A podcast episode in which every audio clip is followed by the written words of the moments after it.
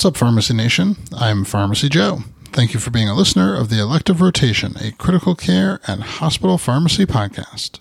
This is episode 894. In this episode, I'll discuss how correction of hypokalemia in a hyponatremic patient makes inadvertent overcorrection of hyponatremia more likely.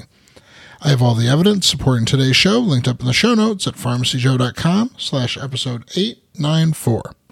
During the correction of hyponatremia, care is taken to not correct the serum sodium too quickly. This is because overcorrection of sodium levels carries a risk of osmotic demyelination and permanent brain damage. The recommended safe limit of sodium correction has been continually lowered. While many years ago an increase of 12 MEQ per liter in 24 hours was considered safe, recent recommendations for an upper limit of 9, 8, and even 6 MEQ per liter have been made. This lower limit of correction is rational because a 4 to 6 MEQ per liter increase should reverse severe symptoms of hyponatremia, and having lower targets makes preventing overcorrection easier. Some patients, such as those with severe vomiting or diarrhea, present with both hyponatremia and hypokalemia. Clinicians should be aware that correction of hypokalemia at the same time as correction of hyponatremia can lead to overcorrection of serum sodium to dangerous levels. Because potassium is just as osmotically active as sodium, intracellular sodium will move out into the extracellular fluid in exchange for potassium. In addition, the extra chloride from potassium chloride can also force free water into cells, effectively raising serum sodium.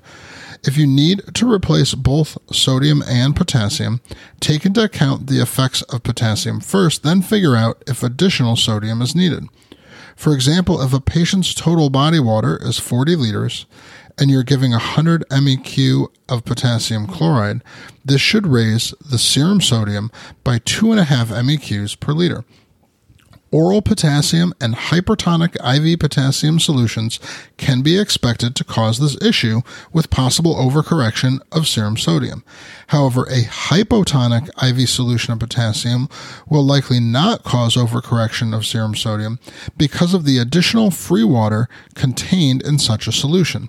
Therefore, clinicians should be especially vigilant for this issue if using small fluid volumes in potassium replacement mini bags such as 20 MEQ and 50 ml of sterile water, or if using compounded IV potassium in a 0.9% sodium chloride diluent.